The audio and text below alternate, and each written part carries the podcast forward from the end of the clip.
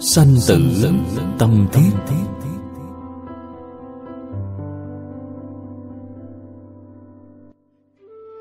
Những bài báo cáo tâm đắc của pháp sư tự liễu trình lên lão pháp sư thượng tịnh hạ không. Tôn giả sư phụ thượng nhân từ bi, chư vị đồng tu từ bi, a di đà phật đệ tử xin mạo muội báo cáo chủ đề. Tâm sanh tử không thiết. Nếu không thật sự phát tâm vì việc sanh tử, tất cả những lời khai thị đều là hí luận. Qua ngày, hải hiền lão hòa thượng mà phản tỉnh lại tín nguyện cầu giảng sanh của chúng ta. Mở đầu thiền sư trung phong nói, người thời nay tham thiền không linh. Nguyên nhân là không xem việc sanh tử vô thường là đại sự. Cũng vậy, niệm phật không linh, nguyên nhân do không xem việc sanh tử là chuyện lớn. Tâm sanh tử không tha thiết. Đây là vấn đề to lớn. Thế nhưng, đại đa số người đều xem thường số hai. Vấn đề đặt ra. Hiện tượng phổ biến. Công phu niệm phật không đắc lực. Niệm phật đã mười năm, hai mươi năm, công phu không đắc lực. Không hy vọng được giảng sanh tây phương. Nguyên nhân gì? Khi đã phật thất, vừa khởi đầu, hình như niệm phật rất khá, rất tinh tấn nhưng sau đó, dần dần cảm thấy khô khan vô vị, không muốn niệm nữa. Niệm không được. Nguyên nhân gì? Nhập thất niệm phật vừa bắt đầu. Ba giờ sáng đã thức dậy niệm phật. Qua vài ngày sau năm giờ mới thức giấc. Qua một giai đoạn thì đến tám giờ mới chịu thức. Sau cùng ngủ thẳng một giấc, Không canh giờ thức dậy nữa. Các vị chớ nên cười. Nếu là bạn Có thể bạn cũng bị tình trạng này. Đây là trạng thái của đại đa số người. Niệm Phật nếu không vọng tưởng Thì là hôn trầm, buồn ngủ. Rõ ràng biết pháp môn tịnh độ thù thắng Biết công đức của danh hiệu không thể nghĩ bàn. Thế nhưng câu Phật hiệu càng niệm càng vô vị Càng thiếu động lực. Đến sau cùng Thậm chí bỏ luôn không niệm nữa. Nguyên nhân là gì? Nguyên nhân căn bản. Tâm sanh tử không tha thiết. Những vấn đề kể trên, Chúng ta có thể truy tìm nguyên nhân Qua những trứ tác từ nhiều đời tổ sư Đại Đức. Kết quả tìm ra đáp án là Tâm sanh tử không tha thiết. Đây là vấn đề nghiêm trọng, to lớn Đang tồn tại một cách phổ biến Ở trước mắt chúng ta. Cho nên niệm Phật Nhiều năm Thậm chí cả đời Công phu cũng không đắc lực Không có hy vọng giảng sanh. Bây giờ chúng ta khoan nói đến giảng sanh không có hy vọng. Ngay đến việc không bị đọa xuống tam ác đạo cũng không dám tin chắc. Đúng vậy không? Tâm sanh tử là căn bản để nhập đạo. Do đó, bài báo cáo này sẽ dùng câu nói của đại sư hành sách làm đề tài. Nếu không thật gì sanh tử mà phát tâm, tất cả những khai thị đều là hí luận. Người không có tâm tha thiết với việc sanh tử, dù nói nhiều với họ cũng bằng thừa, là phế thoại ngược lại với người thật sự có tâm sanh tử tha thiết, không cần khai thị, tự nhiên họ cũng tranh thủ từng phút từng giây niệm câu a di đà phật. Ngày đêm không gián đoạn, như lão hòa thượng hải hiện vậy. Nay dùng nguyên văn của đại sư hành sách để diễn đạt ý nghĩa tâm sanh tử là căn bản để nhập đạo. Mọi thứ khổ lớn nhất của thế gian chẳng qua là sanh tử. Không liễu sanh tử thì sanh tử tử sanh. Ra khỏi một bào thai, Nhập vào một bào thai khác Vừa bỏ túi da này, Liền bám vào túi da khác. Như thế cũng đau khổ lắm rồi. Huống hồ không thoát khỏi luân hồi. Khó tránh đọa lạc vào bụng heo, Bụng chó. Chỗ nào cũng chui vào, Đầu thai làm lừa, Làm ngựa. Cái thân làm người này khó được Nhưng lại dễ mất. Một ý niệm sai biệt liền đọa vào ba ác đạo Địa ngục, ngạ quỷ, súc sanh. Tam độ vô dễ khó ra. Thời gian ở địa ngục vừa dài Lại khổ vô cùng. Còn súc sanh Bảy vị Phật ra đời Còn mang thân con kiến. Tám dạng kiếp sau Chưa thoát khỏi thân bồ câu. Thời gian làm súc sanh dài như thế, Thời gian đọa lạc làm ngạ quỷ Càng dài gấp bội. Trải qua trường kiếp lâu xa, Không biết đến bao giờ mới dứt. Đau khổ triền miên, Không nơi nương tựa, Không ai cứu giúp. Vừa nghe đến đã dựng cả chân lông, Vừa nghĩ đến thôi ngũ tạng như bị thiêu đốt. Lời văn này của Đại sư Hành Sách Được Ấn Tổ bình phẩm là Đoạn khai thị này tinh túy đến tột cùng, Nên đọc thuộc lòng. Ba, Phân tích vấn đề. Sanh tử đại sự. Ngài Liên Trì Đại Sư, Lúc trẻ đã viết bốn chữ này Đặt trên bàn để tự khích lệ mình, Phải tinh tấn dùng công. Nếu chúng ta cảm thấy bốn chữ này Không liên quan gì đến mình, Xin lỗi bạn vẫn là người đứng ngoài cửa.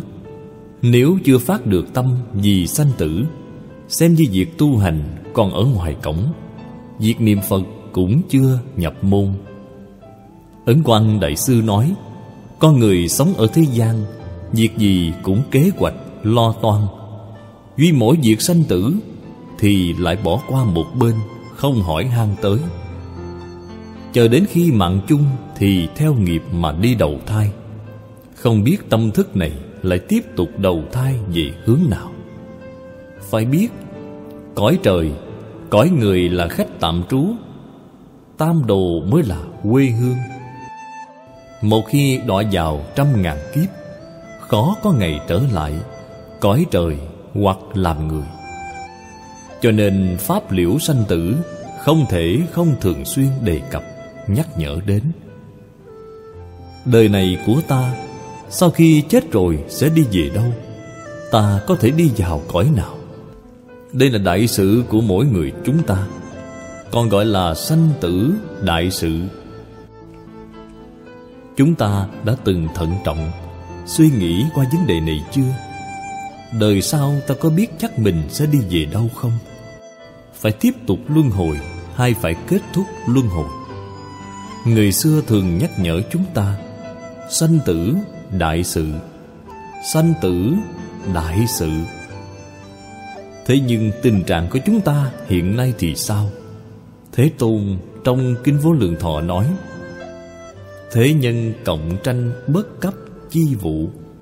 Chúng ta suốt ngày bận rộn với những việc không cấp bách. Lo tranh chấp với nhau những việc không quan hệ gì với sanh tử. Chưa bao giờ cho việc sanh tử là trọng đại. Cũng không biết sợ cái khổ của luân hồi lục đạo. Càng không nghĩ sau này, khi chết sẽ đầu thai vào cõi nào. Có thể đôi lúc cũng nghĩ đến, hoặc đôi khi nhìn thấy những người thân, bạn bè đột nhiên qua đời. Tạm thời có chút cảm động, cảm xúc. Thế nhưng nhanh chóng bị những việc không cấp bách của thế gian chôn vùi đi. Trên miệng tuy niệm vài câu phật hiệu niệm rồi có thể giảng sanh hay không? Xin đặt một dấu hỏi lớn. Hàm nghĩa sâu sắc của chữ tử. Khi nghe đến câu chuyện của ông thợ giá nồi là một câu phật hiệu, niệm mỏi mệt rồi nghỉ ngơi. Nghỉ khỏe rồi tiếp tục niệm. Chúng ta rất hâm mộ, rất mong sống được những chuỗi ngày như ông. Người xưa miêu tả, bách bát luân châu lục tự kinh, tiêu ma tế nguyệt độ quan âm. Tạm dịch, Trăm lẻ tám hạt, Sáu chữ hồng danh. Tiêu pha ngày tháng, Lướt qua thời gian. Nói thì dễ, Nhưng hành thì không làm được. Lúc mới bắt đầu, Rất tinh tấn. Dần dần thì lười biếng, Giải đãi. Giải đãi lâu dần, Không phấn chấn lên nổi. Đối với việc thường xuyên giải đãi Ấn tổ có đoạn khai thị quá yếu.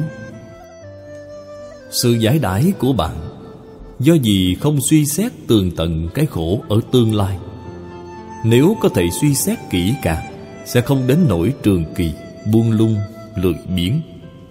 Đây cũng là do tâm sanh tử không tha thiết Không suy xét kỹ. Nếu không thể giảng sanh Đời sau phải chịu đau khổ khi đọa vào tam ác đạo.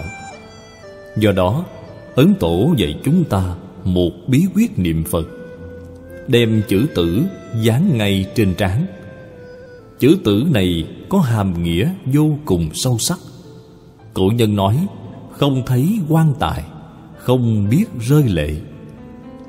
Con người hiện nay Thấy quan tài rồi, Cũng chưa biết rơi lệ. Không sợ chết, Không sợ luân hồi. Đồng tu chúng ta, Thường đi trợ niệm cho người khác. Nhìn thấy tình cảnh đau đớn của người sắp chết, Thường có sự cảnh giác và tự nhủ. Lần này về nhà mình, Nhất định phải niệm Phật cho tốt, Buông xả hết mọi thứ duyên. Thế rồi, Chỉ qua vài ngày sau, Tánh nào vẫn hoàn tật đó. Trước đây lăng xăng với những việc không cần thiết như thế nào? Thì vẫn cứ lăng xăng như thế ấy. Kết quả, sau khi chết, Phải luân hồi ra sao Thì vẫn phải chịu luân hồi như thế đó. Cho nên tổ sư dạy chúng ta Dùng chữ tử để nhắc nhở đại sự sanh tử của mình. Ấn tổ khai thị, Muốn tâm không tham chuyện bên ngoài, Phải chuyên niệm Phật. Dù không thể chuyên, Cũng phải bắt nó chuyên. Không thể niệm, Bắt nó phải niệm. Không thể nhất tâm, Bắt nó phải nhất tâm. Không có pháp đặc biệt kỳ diệu nào khác. Chỉ đem chữ tử dán ngay trên trán, Treo ở chân mày, Tâm thường nghĩ. Ta từ vô thủy kiếp đến nay, Đã tạo vô lượng vô biên nghiệp ác. Giả như ác nghiệp kia có hình tướng Mười phương hư không cũng chứa không hết. Không biết nhờ may mắn của đời nào Nay được thân người Lại gặp Phật Pháp. Nếu không nhất tâm niệm Phật Cầu sanh Tây Phương Khi hơi thở không còn Nhất định sẽ xuống chảo dầu Lò than Cây gươm, núi dao Chịu khổ đến bao kiếp đây. Cho dù được ra khỏi địa ngục còn phải đọa vào ngạ quỷ Bụng to như biển Cổ họng nhỏ như kim. Trường kiếp đói khát Lửa cháy trong cổ. Không từng nghe thấy danh từ của nước Rất khó được một bữa ăn tạm no. Sau khi thoát thân ngạ quỷ Lại làm súc sanh Bị người cưỡi trên lưng Hoặc bị nấu trong bếp. Cho dù được lại thân người Thì ngu si, vô trí Lấy việc tạo nghiệp làm đức năng. Cho việc tu thiện là gông cùm xiềng xích. Không tới vài mươi năm, Lại tiếp tục đọa lạc trở lại Trải qua vi trần kiếp luân hồi lục đạo. Dù muốn ra khỏi, Cũng không làm chủ được. Khéo biết nghĩ tưởng như thế, Việc cầu giảng sanh lập tức thành tựu. Tấm gương của Ngài Hải Hiền Đoạn trên chúng ta nói đến ông thợ giá nội Người đệ tử của Lão Pháp Sư Đế nhạc Là một điển hình cho việc niệm Phật giảng sanh. Cũng như Pháp Sư Oánh Kha, Người của đời nhà Tống, Cho đến vị Lão Hòa Thượng cận đại nhất Là Ngài Hải Hiền. Kỳ thực, bao gồm tất cả những người đã giảng sanh Được ghi trong tịnh độ Thánh Hiền Lục, Họ đều có một điểm giống nhau. Trong sự thành tựu việc niệm Phật. Đó là gì? Chính là tâm sanh tử tha thiết. Đây là một tiền đề lớn thường dễ bị nhiều người bỏ sót. Chúng ta xem DVD của Lão Hòa Thượng Hải Hiền. Cả một đời của Ngài Mỗi thời, mỗi lúc, mọi nơi Đều tiết lộ tâm sanh tử vô cùng tha thiết của Ngài. Một khi sanh tử tâm thiết Thì nhất định tâm cầu giảng sanh cũng rất tha thiết. Nhất định mong mỏi sớm một ngày giảng sanh. Thế giới này khổ không kể xiết. Lưu lại đây để làm gì? Tốt nhất vừa nhắm mắt. A-di-đà Phật lập tức dẫn ta đi. Một phút cũng không muốn ở lại thêm làm gì. Như Ngài Hải Hiền vậy Đây gọi là chân tính, thiết nguyện. Chúng ta đọc thơ của người xưa, Sẽ hiểu được loại tâm tình này. Thí dụ như, Mọi người đều quen thuộc câu nói của Ngài Trung Phong Quốc Sư. Tiện tự kim triều thành Phật khứ, Lạc bang hóa chủ dĩ khiêm trì. Ná kham canh dục chi hồ giả quản thủ luân hồi một liễu thời. Tạm dịch. Ngay giờ giảng sanh đi thành Phật A-di-đà Phật đã chê muội, Còn muốn luận bàn kinh với giáo, Cam chịu luân hồi không ngày ra. Chúng ta lại xem bài thơ của Đại sư Nhật Quán. Trong mộng khóc với Phật, Nguyện con sớm ra đi, Hoa sen tuy bé nhỏ, Vĩnh thoát dực luân hồi. Ý nói là, Dù trong giấc mơ Cũng không ngừng gian sinh khóc với Phật cho con sớm rời khỏi ta bà, Trở về với Ngài. Không mong cầu cao lắm, Chỉ cần đóa sen nhỏ be bé hé nở thôi. Từ nay sẽ vĩnh viễn thoát khỏi vực thẳm của tử ma. Vĩnh viễn giải thoát. Điều này đã nói rõ trong tâm của ngài. Duy chỉ một nguyện vọng lớn nhất là giảng sanh thế giới cực lạc, là thật tâm cầu nguyện giảng sanh bây giờ chúng ta xem nguyên văn. Hai câu nói của ngài hải hiền. Này, ta đã hơn một trăm tuổi rồi. Phải giảng sanh về thế giới cực lạc. Lão phật gia, tức nói a di đà phật, là căn gốc của lão hòa thượng ta. Ta đã mấy lần cầu xin lão phật gia cho đi theo ngài. Nhưng lão phật gia không chịu và nói, còn tu tốt phải sống thêm hai năm nữa để làm gương cho mọi người một câu nói khác của ngài hải hiền ta phải gấp rút niệm Phật cầu A Di Đà Phật đến đón. Hai câu nói trên của ngài, chúng ta chớ có xem thường và hãy tự hỏi: cả một đời này có được mấy lần phát xuất từ nội tâm thật cầu giảng sanh, lại có được mấy tiếng Phật hiệu xuất phát từ tâm tin sâu nguyện thiết, hoàn toàn nhiếp tâm để trì niệm. Đây là vấn đề nghiêm trọng và phổ biến. Vì sao niệm Phật không giảng sanh? Ấn quan Đại Sư nói Nguyện giảng sanh ít Thật do tính nguyện không tha thiết tạo nên. Nếu tính nguyện thật thiết Dù lâm chung mới bắt đầu niệm Vẫn được giảng sanh. Ngài hãy Hiền cả đời, Duy trì lục tự hồng danh. Thời thời khắc khắc, Ngày ngày tháng tháng, Năm này qua năm nọ không hề gián đoạn. Vì sao Ngài có thể làm được như vậy? Chúng ta hiện nay đừng nói từ đầu đến cuối năm đều niệm Phật. Ngay cả một ngày niệm Phật cũng niệm không được tốt. Khi tinh thần tỉnh táo thì vọng tưởng, Lúc uể oải thì ngủ gục. Niệm một hồi không muốn niệm nữa, Hoặc niệm không vô, Có phải vậy không? Tóm lại, sở dĩ Ngài Hải Hiền, có thể 24 giờ câu Phật hiệu không gián đoạn, Là do tâm sanh tử tha thiết. Tấm gương tu hành của người xưa. Pháp Sư Hoài Ngọc đời nhà đường, Một đời thường ngủ ngồi, Tụng Kinh Di Đà ba trăm ngàn lần, Mỗi ngày niệm Phật năm mươi ngàn câu. Pháp Sư Bảo Tướng Mỗi ngày tụng Kinh Di Đà bảy lần, Niệm Phật sáu chục dạng câu. Đại sư Đạo Trác Mỗi ngày niệm Phật bảy mươi ngàn câu. Pháp Sư Tư Chiếu đời nhà Tống Mỗi sáng canh tư, Tức là một đến ba giờ, Bắt đầu niệm Phật ba mươi năm như một ngày.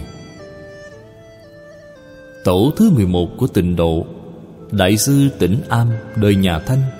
Từ năm hai mươi bốn tuổi, Thọ cụ túc giới. Sau đó mỗi ngày ăn một cử, Tối đến ngủ ngồi. Mãi đến khi tuổi già, Mỗi ngày niệm Phật một trăm ngàn câu. Và trong phòng khách của Ngài Treo một bài văn ngắn, Thôn hương trai minh. Nói như vậy.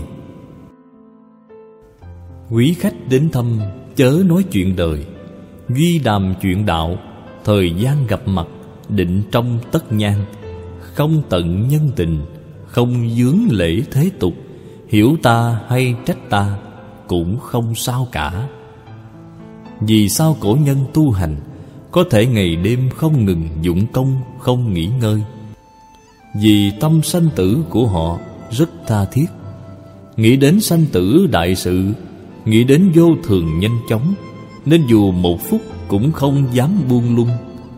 Chúng ta muốn học theo ông thợ giá nội, Học không nổi, Vì niệm Phật không kiên trì, Thường hay gián đoạn. Nguyên nhân chính là do tâm sanh tử không tha thiết. Số 4 Giải quyết vấn đề.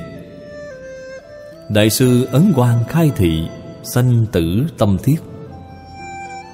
Nghĩ mình như đang rớt trong lửa, Chìm ngập trong nước, Như lửa đang cháy trên đầu mà niệm Phật, Thì không một ma nghiệp nào mà không tiêu. Điều trọng yếu khi muốn thoát khổ, Duy chỉ từng niệm đều biết sợ chết.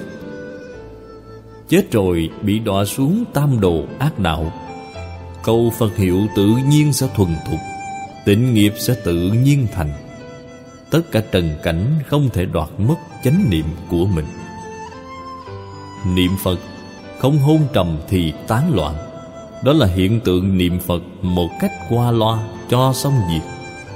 Nếu niệm với tâm khẩn cầu cấp cứu ra khỏi lửa đang cháy, Nước đang ngập, Giặc cướp đang đuổi giết, Sẽ không còn loại bệnh này. Lại xem câu đối của Ngài Ấn Tổ. Treo nơi cột nhà để tự khích lệ. Đạo nghiệp chưa thành, Nào dám để tâm này tán loạn. Cái chết sắp đến, Xin tạ từ mọi thứ xã giao. Nay đã bảy mươi, Ngày sống không còn nhiều.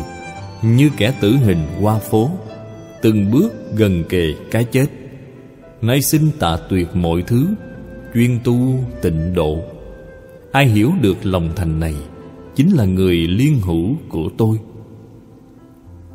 Người sắp chết, Mau niệm Phật, Tâm không chuyên, Quyết định đọa địa ngục. Muốn được làm ngạ quỷ, Súc sanh còn khó, Chớ vọng tưởng mong hưởng phước báo nhân thiên. Người sắp chết, Mau niệm Phật, Nếu ý chí chân thành, Liền có tên trong liên trì. Không phải trụ ở cảnh giới của thanh văn Duyên giác Mà nhất định, chứng đắc vô thượng diệu quả, tức là thành phật. Đại sư tỉnh am trong bài văn khuyên phát bồ đề tâm được ngài ấn quan đại sư vô cùng tán thán. Trong đó miêu tả cái khổ của sanh tử cũng là trạng huống đời đời kiếp kiếp trong lục đạo luân hồi của chúng ta. Ta cùng chúng sanh từ bao kiếp trước, quanh quẩn trong sanh tử chưa hề thoát ra. Lúc làm người, lúc sanh cõi trời. Khi chui vào địa ngục, ngạ quỷ súc sanh. Cổng đen sáng mở, tối lại chui vào. Hang sắt tạm rời lại đi vô. Leo lên núi dao thân không còn mảnh da nguyên vẹn. Vĩnh vào hàng cây kiếm, từng ô thịt bị rách bươm. Viên sắt nóng không trừ được cơn đói Vừa nuốt vào gan ruột nát tan. Nước đồng sôi không giải được khát, Uống vào thịt xương tan nhừ. Cưa bén sẽ thay đứt xong, liền lành lại tiếp tục tái diễn. Gió nghiệp thổi qua, Chết xong rồi lại sống. Trong thành rực lửa, Tiếng hét thảm thương Trên bàn ngào nướng gian vọng tiếng gào tái tê. Nơi ngục hàng băng, Thân hình xanh như nhụy sen xanh, Máu thịt rã nứt lại đỏ như sen đỏ trổ hoa. Trong chốn địa ngục, Một đêm chết sống đến cả dạng lần so với nhân gian. Một buổi hành hình, lâu tròn một thế kỷ. Bao phen lính ngục trừng trị, mệt mỏi nào ai chịu tin lời răng của Diêm Dương?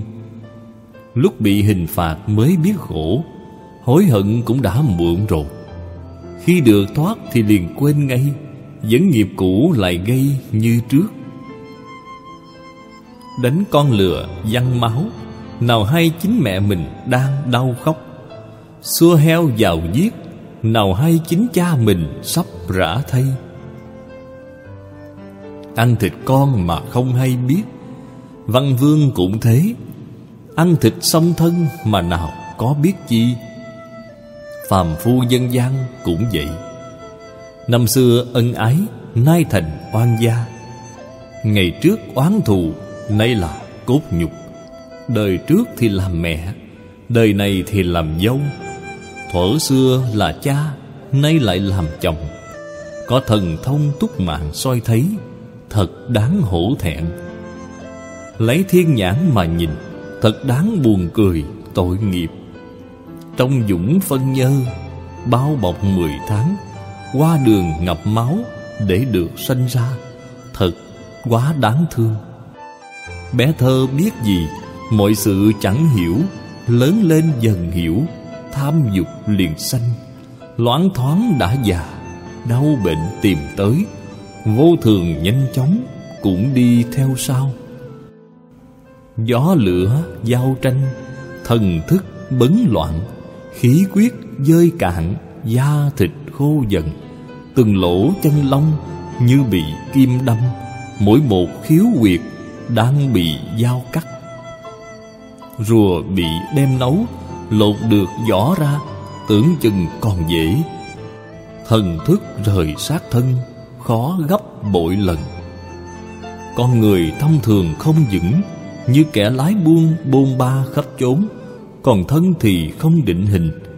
Như nhà cửa cứ mãi đổi thay, Nhiều như bụi trần Trong đại thiên thế giới, Cũng không sao đếm hết số lần sanh tử Luân hồi khổ đau. Ba đầu bốn biển, Lường sao cho hết, Nước mắt biệt ly. Xương cốt chất chồng Trội hơn núi cao Giấy đầy thay chết nhiều hơn đại địa. Giả như không nghe được lời phật giảng, việc ấy ai thấy, ai nghe. Không xem kinh phật, lý này ai hiểu, ai biết. Thế mà có kẻ vẫn mãi tham luyến, vẫn cứ si mê. Chỉ sợ ngàn đời dạng kiếp sau mới lại làm người một lỡ trăm sai, thân người khó được, dễ mất. Vận may dễ qua, Khó tìm trở lại. Đường đời mờ mịt, Biệt ly dài lâu. Tam đồ ác báo, Rồi phải tự thọ. Khổ không kể xiết, Nào ai thế cho? Nhân hứng mà nói dông dài như trên, Thật không thể không chạnh lòng giá buốt. Cho nên phải đoạn dứt dòng sanh tử Dược nẻo ái hà. Mình với người cùng thoát, cùng lên bờ giác. Công lao muôn kiếp chính là bắt đầu từ nay. Kinh phật lời tổ khai thị về sanh tử khổ. Từ vô thủy kiếp đến nay, chúng ta trôi lăn trong sanh tử luân hồi chịu khổ, không kể xiết. Y theo nội dung của kinh trừ ưu mà tư duy có thể khiến chúng ta sanh tâm chán ngán mong lìa khỏi luân hồi rất mạnh. Vì đây là nỗi khổ Mà mỗi người chúng ta đều từng trải qua. Qua những bài thơ của Tổ sư Đại Đức Cũng có thể kích phát tâm sanh tử cho chúng ta. Như Đại sư Ưu Đàm, Đời nhà Nguyên có bài, Quay nhìn hài cốt chất như núi Nước mắt phân ly thành sông biển lớn. Thế giới cuối cùng cũng hư hoại. Đời người qua mau như búng tay. Có gì vui đâu kiếp con người. Trải qua ngàn lần thay đổi mãi. Lúc làm thân nam khi thân nữ, Mang lông đội sừng bao dạng kiếp. Không nhân đời này sanh tịnh độ, Lạc bước đầu thai thì muộn rồi. Cử một câu chuyện về sanh tử tâm thiết. Lương Võ Đế mời thiền sư Bảo Chí Công xem dở tuồng. Khi kết thúc, Vua hỏi Dở tuồng hôm nay hay không? Thiền sư nói, tôi không biết. Vua lại hỏi, Ý là họ hát có hay không? Thiền sư, Tôi không biết. Vua rất ngạc nhiên, Rõ ràng Ngài ngồi bên cạnh cùng xem, Sao lại nói không biết chứ? Thiền sư nói, Thưa bệ hạ, Ngày mai thử cho họ diễn lại dở tuồng này. Rồi một tử tội sắp bị chặt đầu, Bảo họ bưng một thao nước Quỳ trước sân khấu Và nói, Sau khi diễn tuồng xong Thao nước không bị rơi một giọt ra ngoài, Sẽ được tha tội. Ngược lại thì lập tức bị chặt đầu. Dù nghe xong tuy không hiểu lắm, Nhưng vẫn làm theo. Hôm sau khi kẻ tử tội xem tuồng xong không hề rơi một giọt nước ra ngoài. Ngài Bảo Chí Công hỏi, Họ diễn tuồng hay không? Hát có hay không? Tử tội trả lời Dạ thưa, con đều không biết. Ngài Chí Công hỏi tiếp, Ngươi quỳ ở hàng đầu tiên, Vì sao lại nói đều không biết? Tử tội trả lời, Thưa Ngài, Tâm của con lo thao nước này Còn không xong, Tâm tình nào mà để ý xem tuồng chứ. Khi đó vua mới hiểu, Tâm không đặt ở dở tuồng, Xem nhưng mà không thấy, Nghe như không nghe. Tâm của Ngài Chí Công Đặt ở việc lớn sanh tử Không ở dở tuồng, Nên nào biết nó hay hay dở chứ? Giả như Chúng ta đặt tâm ở đại sự sanh tử, Đại sự giảng sanh, Tự nhiên câu Phật hiệu sẽ không bao giờ đoạn dứt. Cho dù người khác không cho bạn niệm, Trong tâm của bạn vẫn cứ miên mật. Từng câu tiếp nối nhau không ngừng, Giống như Ngài Hải Hiền Trong thời kỳ đại cách mạng văn hóa. Người ta cấm Ngài niệm Phật, Trong tâm Ngài Câu Phật hiệu cũng chưa từng gián đoạn. Số năm, Kết thúc. Đại sư Ấn Quang Khi nhập thất hơn 30 năm Tại phổ Đà Sơn, chùa Pháp Vũ, Ngài ở trong tạng Kinh Cát Đã đọc thuộc hết Đại Tạng Kinh, Rồi tổng kết bằng hai câu nói Để lại cho chúng ta. Quy căn kết đỉnh cao thâm xứ, Chỉ tại hồng danh nhất cú trung. Tạm dịch, Cội nguồn tột đỉnh thâm sâu nhất chỉ trong một câu hồng danh di đà Câu hồng danh này, Ngài Hải Hiền đã âm thầm lặng lẽ, Chấp trì hết 92 năm, Tự tại mà giảng sanh Từ nơi Lão Hòa Thượng Hải Hiền, Có phải chúng ta cần phản tỉnh lại tín nguyện của mình chăng? Tín nguyện cầu giảng sanh chăng? Tin sâu nguyện thiết của Ngài làm mãn phần, Còn ta có đủ điểm hay không? Tâm sanh tử không thiết, Lấy đâu ra tính sâu nguyện thiết? Không tính sâu nguyện thiết, Sao có thể giảng sanh? Bất luận tại gia hay xuất gia, Chúng ta nên lắng lòng phản tỉnh, Phải phản tỉnh. Chúng ta gặp pháp môn niệm Phật này Lúc hai mươi tuổi ngoài. Năm nay chúng ta đã hơn ba mươi, bốn mươi, năm mươi tuổi rồi.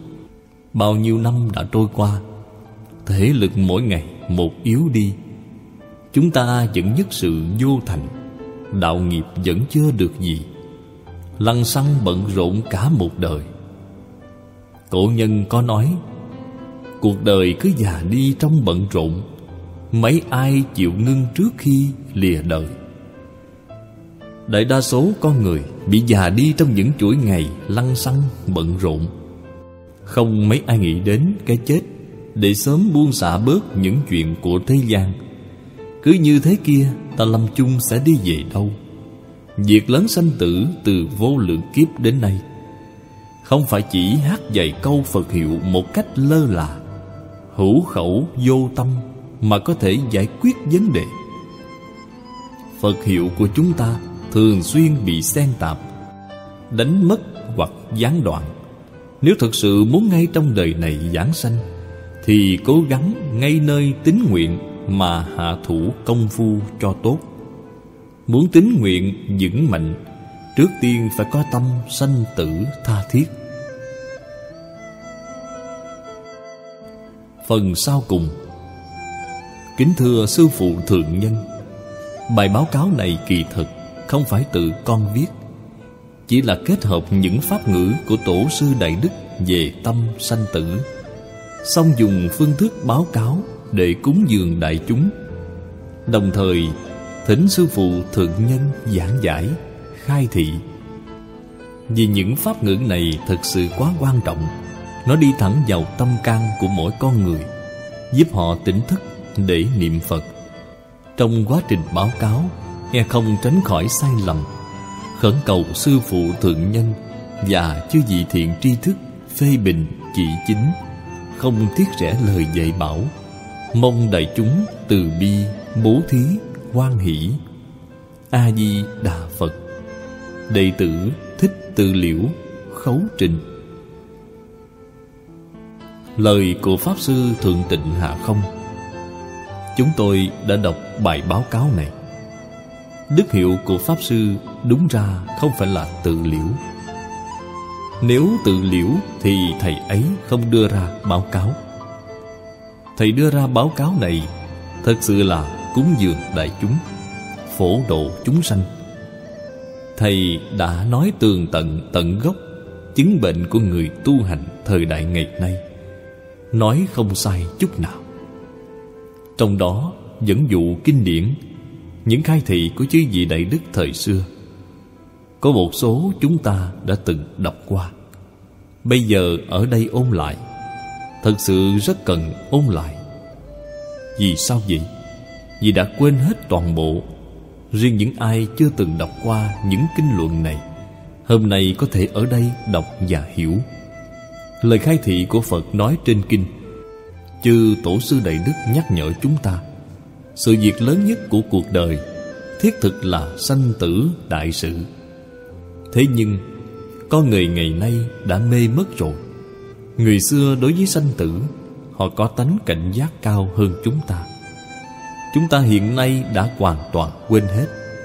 Vì sao bị quên? Mỗi ngày quay cuồng với cái thế giới muôn màu, Khiến chúng ta bị quân tập, Mê muội đến mức độ không còn nhận thức. Và quên một cách sạch ráo với việc lớn sanh tử. Mặc dù có người nhắc nhở, Cho dù một ngày nhắc hơn cả mười lần Vẫn vô ích. Vì sao?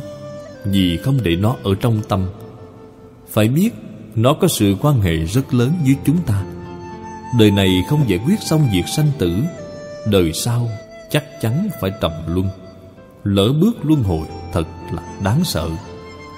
Ngài Lý Bỉnh Nam Khi còn tại thế Đặc biệt lúc tuổi già Ngài vô cùng từ bi Thường nhắc nhở chúng tôi. Đối với những việc luân hồi Sanh tử đại sự Chúng tôi nghe rất quen tai. Nhưng nghe rồi thì sao? Không thực sự thực hành Nên không cách gì đoạn duyên. Duyên có thiện duyên, ác duyên. Chúng ta có khả năng phân biệt thiện ác Ác duyên chúng ta có thể tránh xa. Đặc biệt là thiện duyên có thể lợi ích cho chúng sanh. Chúng ta không thể không làm. Nếu không có duyên, Quyết định không phan duyên. Khi gặp duyên, chúng ta tận tâm tận lực, vì chúng sanh khổ nạn là một ít việc thiện. Làm xong quyết định không để giàu tâm. Nếu để giàu tâm, Sẽ không tương ưng với tam không, tam muội. Và việc thiện sẽ trở thành gì? Thành phước báo nhân thiên Không để giàu tâm mới tương ưng với vô tác vô nguyện. Vô tác vô nguyện chẳng phải là không làm gì hết, Mà là làm xong rồi, Như không có việc gì. Nghĩa là thân làm miễn làm, tâm không làm. Trong tâm rất tinh khiết, Không nhiễm một mảy bụi. Vì tâm đó là chân tâm, Việc làm đó là chánh hạnh. Lời nói là chánh ngữ Ba nghiệp đều chánh.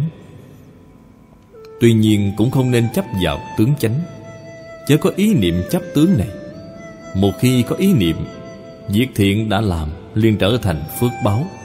Không có ý niệm mới là công đức. Đây là chỗ khác biệt giữa công đức và phước đức. Công đức mới có thể giúp chúng ta liễu sanh tử ra khỏi tam giới. Còn phước đức chỉ hưởng phước báo nhân thiên những lời khai thị của Phật. Chúng ta cần phải hiểu cho rõ ràng, minh bạch. Từng cái khởi tâm Từng ý niệm suy nghĩ Từng lời nói, hành vi của chúng ta Từ sớm đến tối Dù nó tương ưng với công đức hay là phước đức Cũng đều tốt. Không tương ưng với tham sân si, ngã mạn Với tự tư tự lợi Vấn đề sẽ trở nên trầm trọng ngay. Đó là gì? Chính là tạo nghiệp địa ngục. Tam đồ Rất đáng sợ. Vì sao vậy?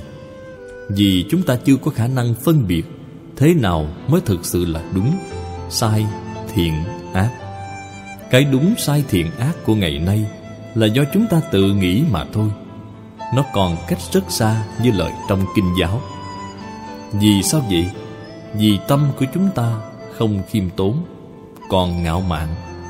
Thậm chí còn ganh ghét Đố kỵ.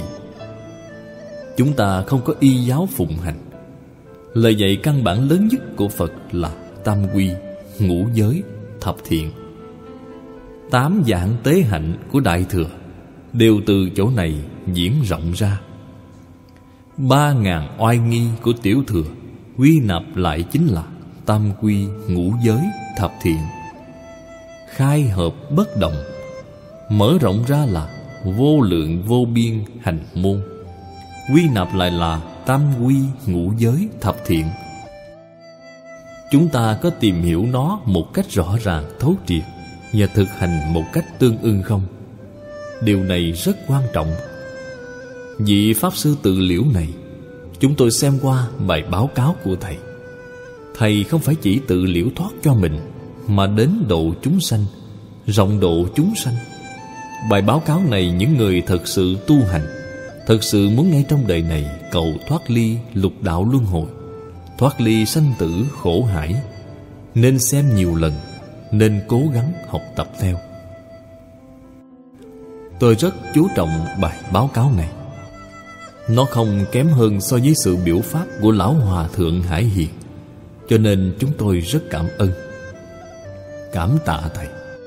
Hôm nay đã hết giờ. Chúng ta tạm học đến đây. A-di-đà Phật. Pháp Sư Thích Tự Liễu, Kính Biên.